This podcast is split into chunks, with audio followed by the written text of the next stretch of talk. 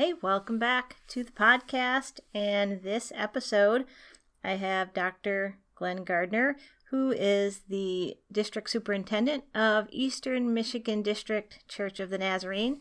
And for my uh, non Nazarene listeners, that's like a bishop, I guess. Uh, I'm not really sure that's a good comparison, but close enough. So, in this episode, we talk about uh, what he has learned along the journey of ministry and how his perspective of women clergy has changed, um, advice for leaning into your call, and then uh, the his part that he is playing in being an advocate for women clergy on our district as well as our denomination. And I believe you will really enjoy it. I do want to let you know for those of you who are going to be listening down the road that we're still in the middle of a pandemic and a stay at home order here in Michigan. So, uh, this was a Zoom call. And for all of you uh, who have experienced Zoom, that should be all I have to say. So, there's a little bit of a time delay, there's a little warping that happens throughout the episode, but there's some really good stuff. So I want to encourage you to hang in there and listen all the way to the end and enjoy the episode.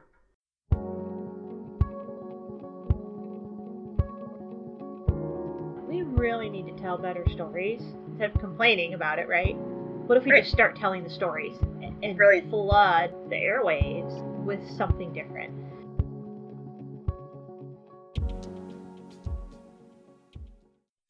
Hey, good morning. Hey, you made it. Yeah, I did. How are you?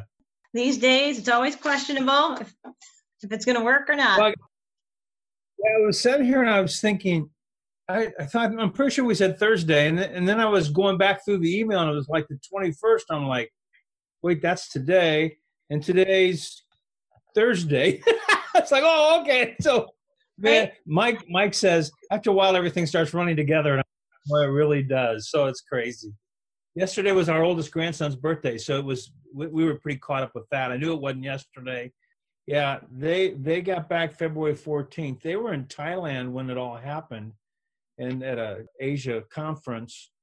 And um, when um, th- they had extended their stay about a week so that they could just get some family time, a little vacation in.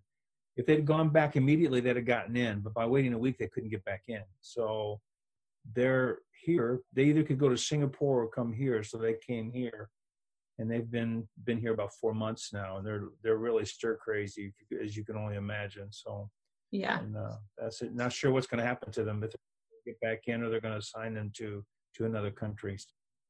Yeah. Are they even where they were before? Is that even open or is that still locked down?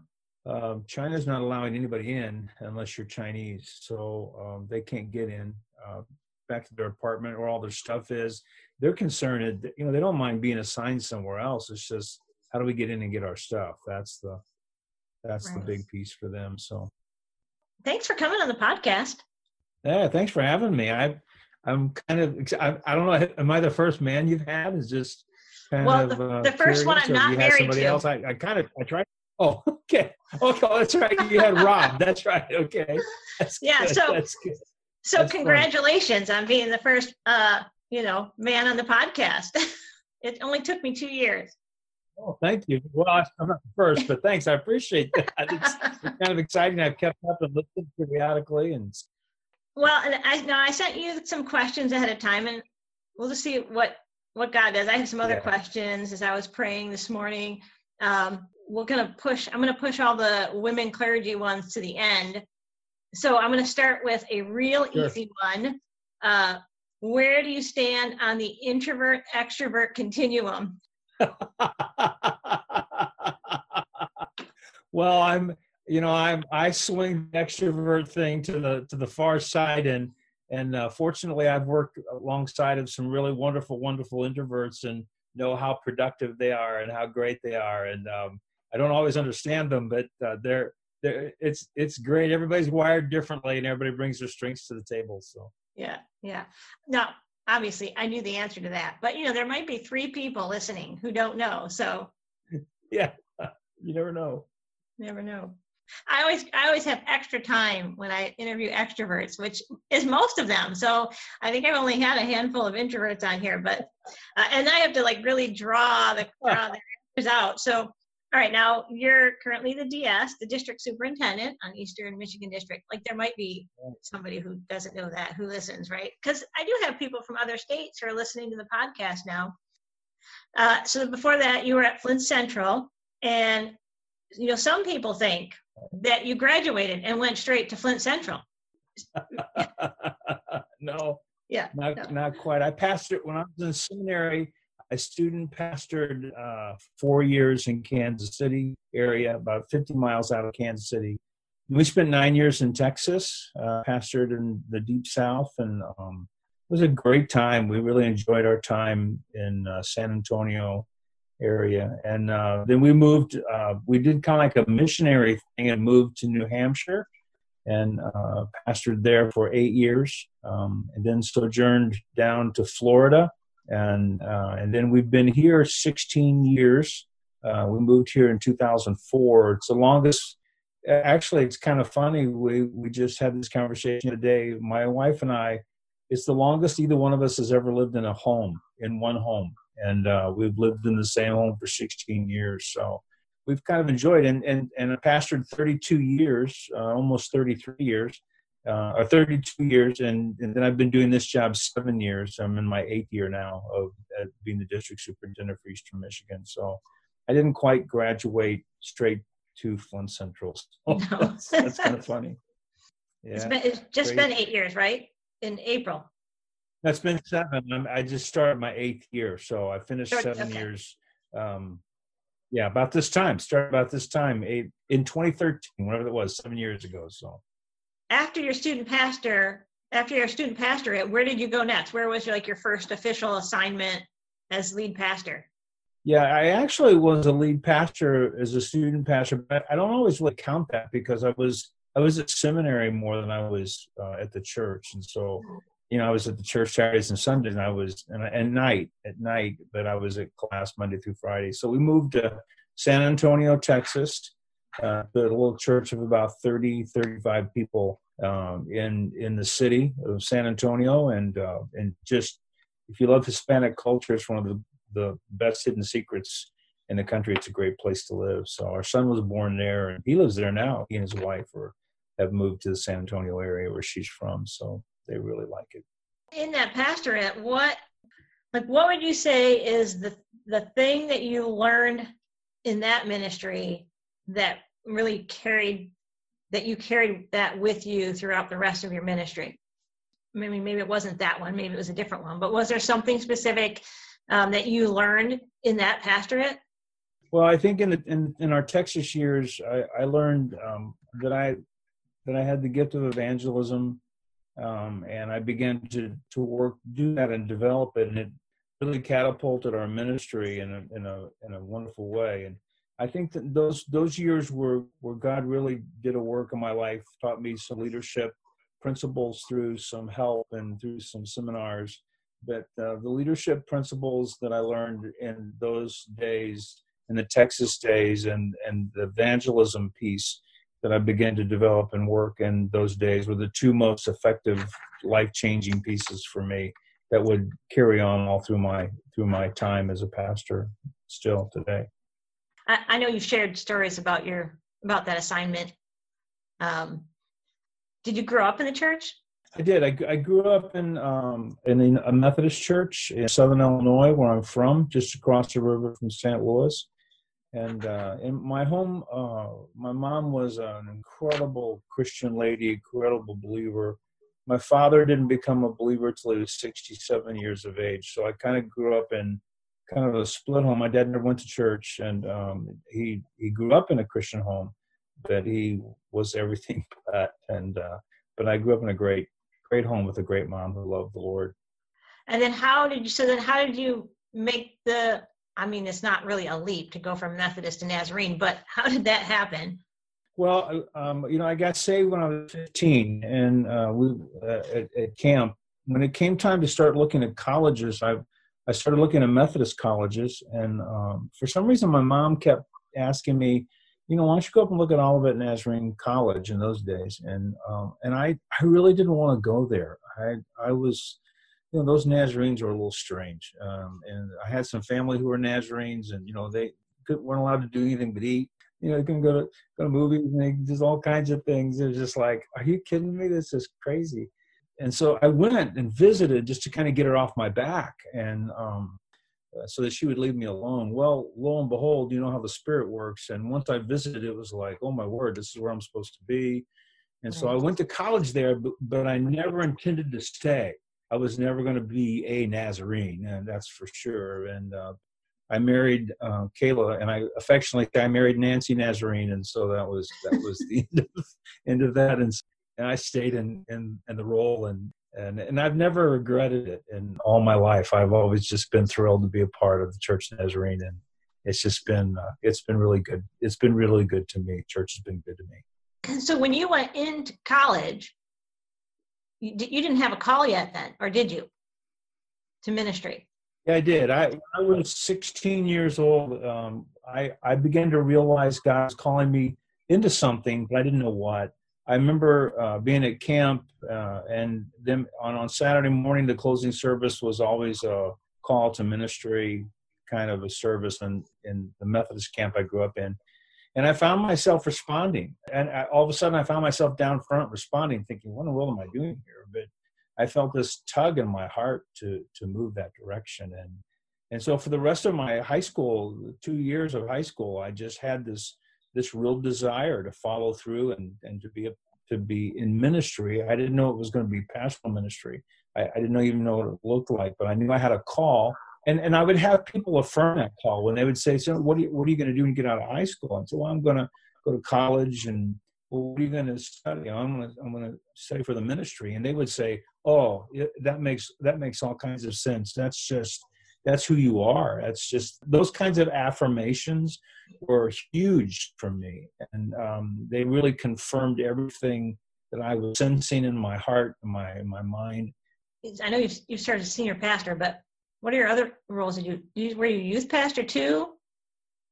Yeah, I was a youth pastor for a year before um, before I became a lead pastor in seminary, and I was just starting seminary and uh, served at a church for a year, it, and that was a real productive time for me because I uh, I served with probably one of the most compassionate men I've ever been around. His name was Phil Williams. He's gone on to heaven, but uh, he just had a unbelievable unique uniqueness about him that I would one of my jobs I, had two roles youth pastor and to follow up on first time visitors and I would meet visitors and I would say so how did you come to find our church and they'd say things to me like well we were eating dinner in a restaurant and Pastor Phil was sitting next to us and we fell in love with him at, at the table and we decided we'd come try his church and I think and how do you how do you do that? How do you how do you make people fall in love with you so much at a dinner table next to you that you'd want to visit their church? Or, or I had a guy say to me one time, you know, our, we had a flat tire and this and the pastor stopped and helped us change the tire. And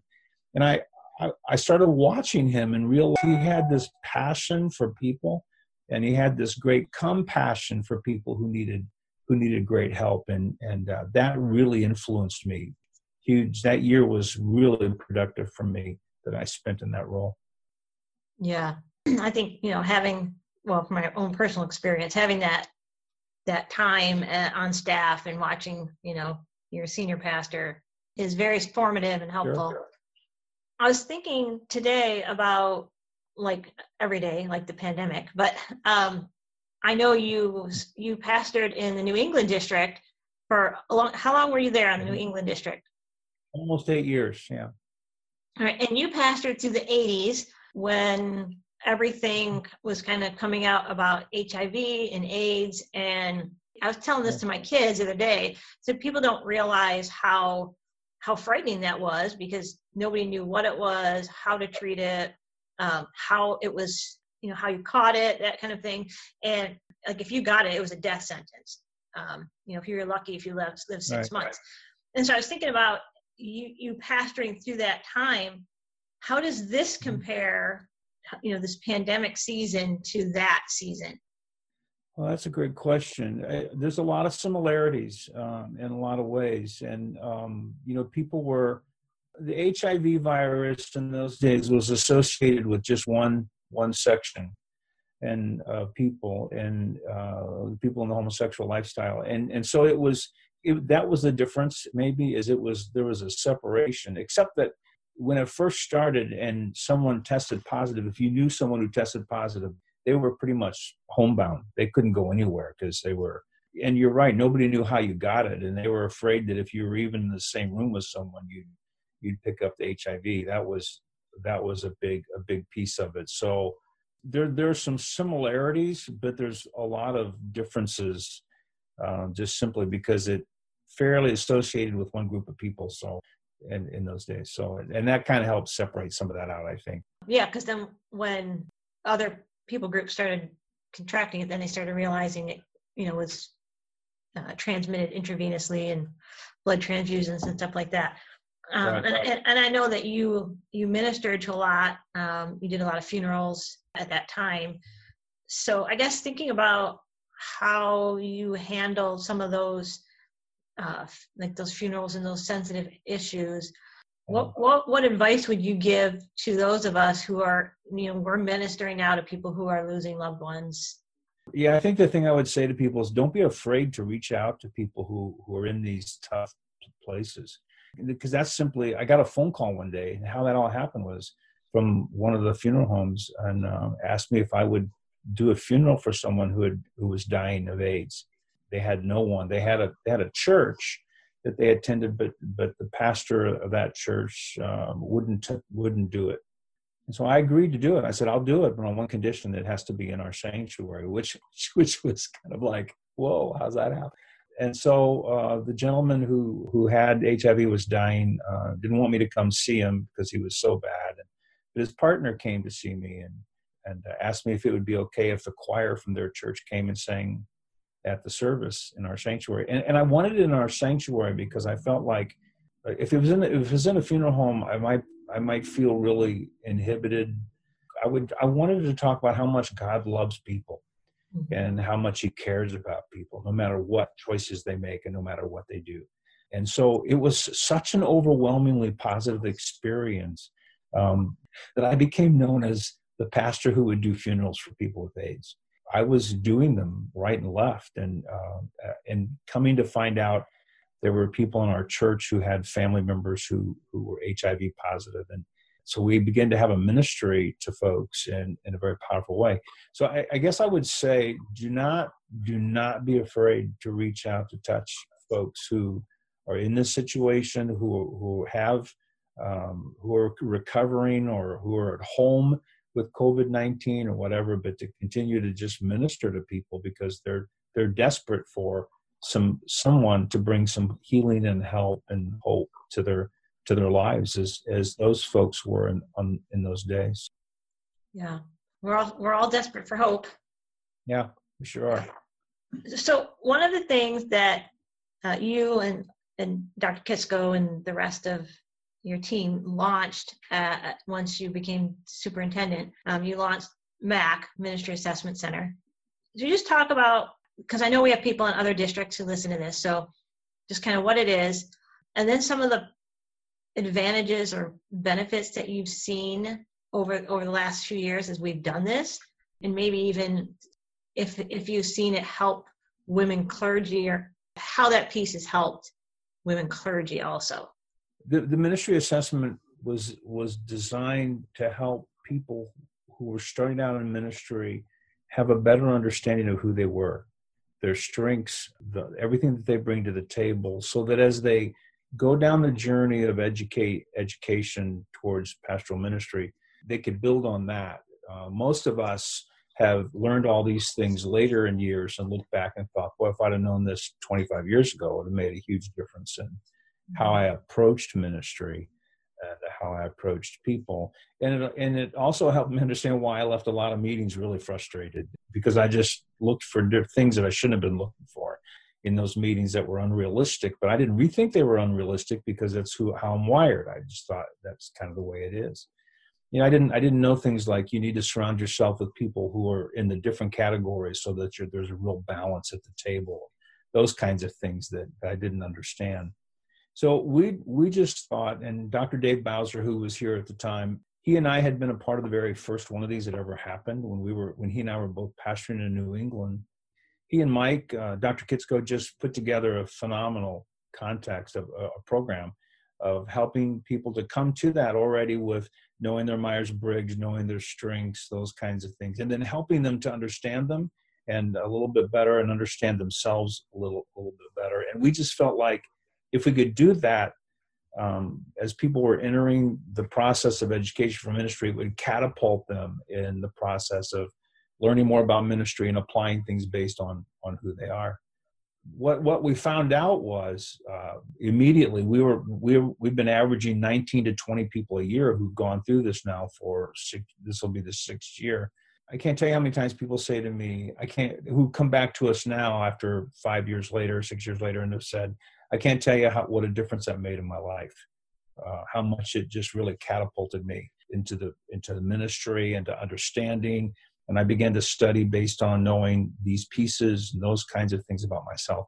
That's been really healthy. And um, I think one of the things it's done for for women and and men both, I think both, is it's just given them a sense. It, it's given them a sense of identity that they're okay, that their call is is healthy, and uh, that uh, God calls men and women.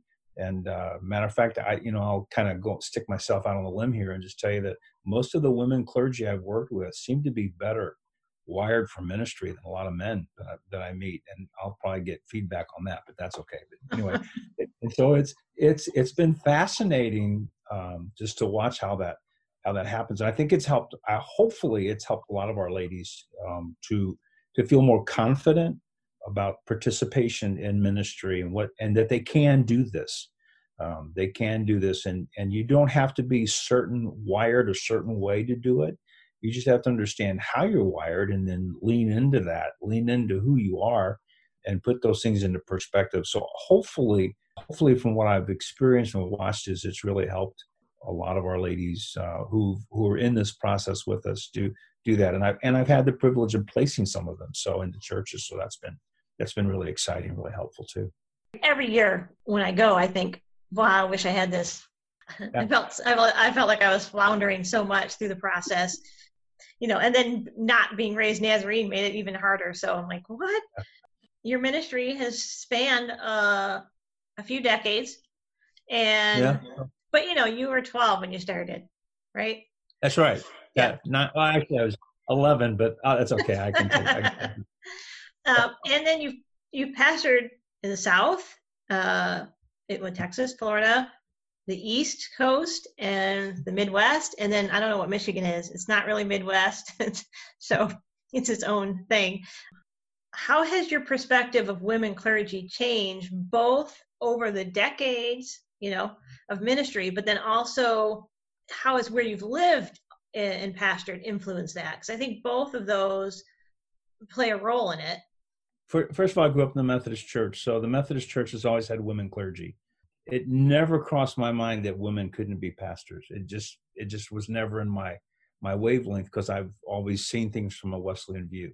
Because people always want to well, how did you how did you figure this piece out? And I'm like, well, there wasn't anything to figure out. It was just always there. And and when you look at things from a Wesleyan perspective, it changes how you how you view things. But in Texas, I didn't I didn't see a lot of women pastors, um, and even in Missouri when I was student pastor, and I didn't see. I don't remember lead pastors at, at, all. It's when I got to New England that I began. I encountered uh, Mary Paul, uh, who is now on as a professor at Point Loma, who was pastoring at Lynn, Massachusetts, and I encountered some some ladies like that. But in the church I served was a woman, a lady pastor named Rebecca Turcott, who totally changed my whole view of this whole piece. And, and re- it really, I don't know if she changed it, it enhanced it because she brought things to the table that were just absolutely phenomenal. She taught me more about worship. She taught me about uh, ministry and compassion with people. Um, and it was just phenomenal. So as I watched in New England, uh, which wasn't anti-women in ministry, um, uh, in in a lot of ways, like you find other places. I watched that take place in in those churches, and I, I moved from there to Florida where there were women on staff, and I came here where there was women on staff. So, um, so I've always had this uh, relationship uh, that was always healthy. Uh, they always seemed to either be in music or children. It just seemed like that's kind of the places they had landed. And then I landed in this job, and there were about six or seven, I think, at the time, uh, who were pastoring. So now we we have either lead or co-lead 13. We've been up to as many as 15, but they transition. And uh, so it's been exciting to watch watch that happen because they, you know, they just bring something to the table. You ladies bring things to the table that we men um, don't think about. You you see a side of ministry that we never see, and uh, I just think there's a lot of. It's incredible how God uses that that strength and that that peace. And and the, the, the women pastors I've been around, including you, are phenomenal preachers. They're just great communicators. It's just been a, a great reward along the way. So it, it, I, it's never been a mind trans transition for me to make that transition from believe whether women should be in ministry to whether they shouldn't be in ministry. This it's never that's never been a part of the equation for me. The the piece for me more than anything else has just been how to make that happen of that piece. You you want me to talk about that for a little bit? Would that be helpful? Yeah, talk about that one of my commitments to when I when I became the district superintendent, one of my commitments to the women pastors we had, that when I went to a church to talk to the board about transition, I would always ask the question, would you be open to looking at a resume from a female pastor? And sometimes um, they were real hesitant. Some would say, yeah, yeah, we'd look at that. That'd be great. And I've been able to place some some ladies in those places. Uh, and then there were some who were hesitant, but the ones who always were just like adamantly opposed to that, I would make sure that one of some of their interim preaching was done by a woman, so that they would at least have that experience. Um, I would I would sick Lindsay Murphy, and I would just say, Lindsay, I'm, I'm sending you on a mission because she's just this incredible preacher. And uh, and by the time I would get back after Lindsay had been there, they would go, "Oh my word, who, where did she come from?" You know. So right. just trying to find ways to change the way people think uh, about that role in that position is has been fun. It's a challenge, but it's been fun fun as well. So that's kind of been how I've I've gone about it. And uh, you can't make boards do what they don't want to do. And yeah, experience plays a huge role in it. If you know yeah. they experience it, um, especially if they have a positive experience. But at the end of the day, the only person we can change is ourselves with the help of God. When I planted this church, I what was there maybe five percent of us were lead pastors. Women Could were lead be. pastors, and I think yeah. we're we're over ten percent now.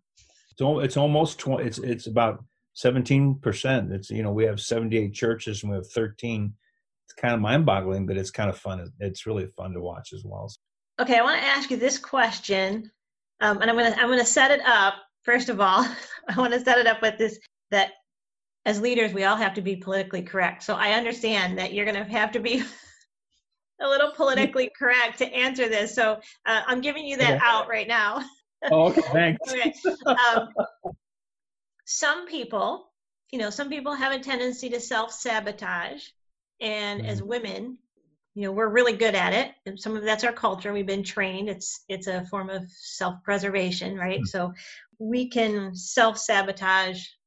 In what ways do you see women clergy um, sabotage themselves the most in ministry and what suggestions would you have for them to overcome it? I think the thing i've seen the most uh, that i've watched them do the most is they try too hard. They feel like they have to make up something. Not all of them so let me let me say that first. They have a tendency sometimes to be aggressive um, because they feel like they have something to make up or they have something that they need to prove. And the reality is, is if if they would just pastor, if they're going to be a lead pastor, if they would just pastor and pastor really well, they would prove everything that needs to be proved. Just preach well and pastor well. But I haven't. I watched them self sabotage periodically because they they tried. I use the expression they try too hard. I, and I under, I get the piece. The, I get the the proving piece, and I understand that. It, it's no different than when you're in your first assignment, and whether you're male or female, you you don't want to fail because um, you, you that sets up a precedent that you don't want to be viewed that way. I think that that has a tendency for for men and women, but women especially, because I think I think they feel like they have so much more to prove, and from my perspective, they don't um, have a lot more to prove. They just need to pasture well and let let the fruit be the proving ground of the result of of their ministry. I definitely think that the Mac piece helps. Uh, mm-hmm. Really leaning into, you know, what that was. You know, when I was going through a course of study, you know, we we took some of those. We did the we didn't do strength finders, but we did Meyer Briggs. Like I knew, I knew I, I was an INFP, but I didn't really understand what that meant. And it wasn't mm-hmm. until you know I was burning out trying to be an extrovert as an introvert. Not, uh, I do a lot of things well. Being an extrovert is not one of them. and so, uh, recognizing that and understanding what that means, and then leaning into it, yeah. has made a huge difference. I think that's what I've seen from Mac is it really helps. It gives people permission, especially women, to be who God created you to be. Yeah, when this is over, you'll take a nap and I'll drive down to the gas station to talk to somebody because I'll need right. someone. And both of them are healthy. Well, except that I've said pan- this pandemic has been like really awesome. I'm like, I only need like six hours of sleep at night. I get so much more done. I'm like, this is great. I can set up Zoom so I can just see somebody. right? Yeah. Yeah. Tuesdays kill me. Tuesdays, for whatever reason, are my, I have like four or five. I'll have Zoom meetings back to back. And by Tuesday night, I'm like, oh, Lord, help me. Well, and you know, the, the new statistic out right now is that Zoom meetings are harder than, than real meetings. And so that's, that's the whole nother of that exhaustion that happens. Yeah, they really are. Uh, hey, anything else you want to share with the podcast? Uh, no, just thank thank you for doing what you do, and uh, I think you I think you're setting a a great example for uh, you, know for our women and and uh, the way you model ministry and do ministry and I was, you know, I was on the advisory board. I wasn't the DS, but I was on the advisory board when you started. And I remember the conversation about about that whole thing and how excited Dr. Anthony was to have you do to do uh, back then it was Plumline. You know, just say thank you for what you do. You you're more respected than I. I hope hope you realize how much you're respected, maybe more than you know, by not only people in on our district but off the district and the region. They know who you are, and you set a great example by by what you're doing. And and I I think I would say to to women is you know the, the size of the church that you pastor is not the issue you know it's it's just pastoring well is mm-hmm. is the issue just being being productive and fruitful in the kingdom because at the end of the day it's not about how big or how small it's just about fruit and if we could ever just get that idea um, then then I think we would all do a better job and not worry as much about trying to be PC and just do our jobs. Yeah, just do our jobs well and and play into our strengths, uh, it will be much more productive. If, but thanks for having me. I, this has been a lot of fun. I really enjoyed it today. Yeah, oh, I wish I had more questions for you, but I'm like, I, well, you answered other questions I had that I didn't ask, so. Sorry, that's right. but that's pretty typical. The, the, one thing that you know, the one thing that we're never taught, and uh, even no matter if you went to college and seminary, and uh, or you whatever process you do they, they've never they never really taught leadership and and that's so much of what we do um, and, and, so uh, that was a big piece for me and I, I think I've read every John Maxwell book that was ever written um, because I kind of I liked him for a couple of reasons one he he was Wesleyan in his approach to yeah. life and everybody else wasn't and I kind of connected with him because I kind of identified with him a little bit. He seemed to like what he was doing and have fun, and he enjoyed it. And he's extroverted way beyond me. But oh yeah, uh, oh yeah. and so uh, once I heard him, I was I was kind of hooked. So I did his monthly leadership tape for 15 years. I did that, and and he taught me more about leadership, and uh, and it helped immensely down through the years. And so I, I just say to people all the time, find find out where your weak your weaknesses are and then find ways to enhance that uh, it just will make a big difference in in who you are and what you do down the road whether you're male or female it doesn't matter but really grateful really grateful for all the ladies on our district between us i think in new england we're one of the leading districts in in female pastors So, and I'm kind of proud of that. If it's okay to be proud of that, I'm kind of proud of that. And the fact that we really lean into that and believe that ministry is open to anyone. Uh, I'm glad to be on this district. So, yeah, we're glad to have you. we're really glad to have you. It's been good. It's been, uh, last 10 years have been good ministry, even in spite of the pandemic. It's been good ministry. So, yeah. Well, the pandemic is the pan. I think what's happened with the pandemic is it's. I don't see us going back to doing what we always did. I, I see if I were pastoring in these days, I would be going back, um, not only ready to go back into a church, but to continue to do the online kinds of presence in different kinds of ways because people will still be looking for you and looking for us. I think I told our pastors a week or so ago, it takes 21 days to develop a habit and we have been doing this now for 110 days. Uh, we've been teaching our people how to go to church differently for 110 days. So uh, almost 21 and 100, almost six times the normal result. We've been teaching people how to how to do things differently. So we we have to respond to that correctly, or I think it, it we may die by it if we don't. Right. Yeah, we're definitely praying through that piece, and.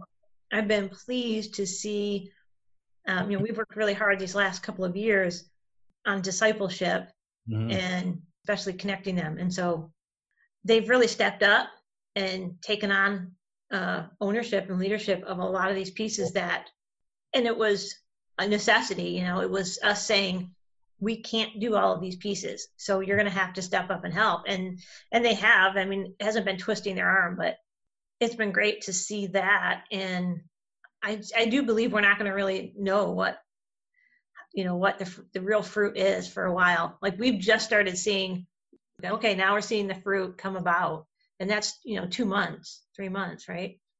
So I yeah, I think I don't think we really realize how much of an impact we're making, and I think we'll we'll know that. You're right down the road, and well, I think it's going to be good though. We might even see another holiness revival out of this whole thing, right? And that'd be awesome. That'd be It'd great. Be awesome. Yeah, yeah. The things that we fought, so many churches fought for so long, they just got forced into. You know, I've, I can not tell you how many pastors have said to me, "Boy, you know, I've never. I'm trying to get my church to do online giving. I can't. I can't convince them it's the right thing to do. Well, this convinced everybody it's the right thing to do. So, you know, we helped a lot of churches establish that and get it going. And it's been a good. There, there's a lot of good that's come out of this, and uh, I think we're going to see a lot more.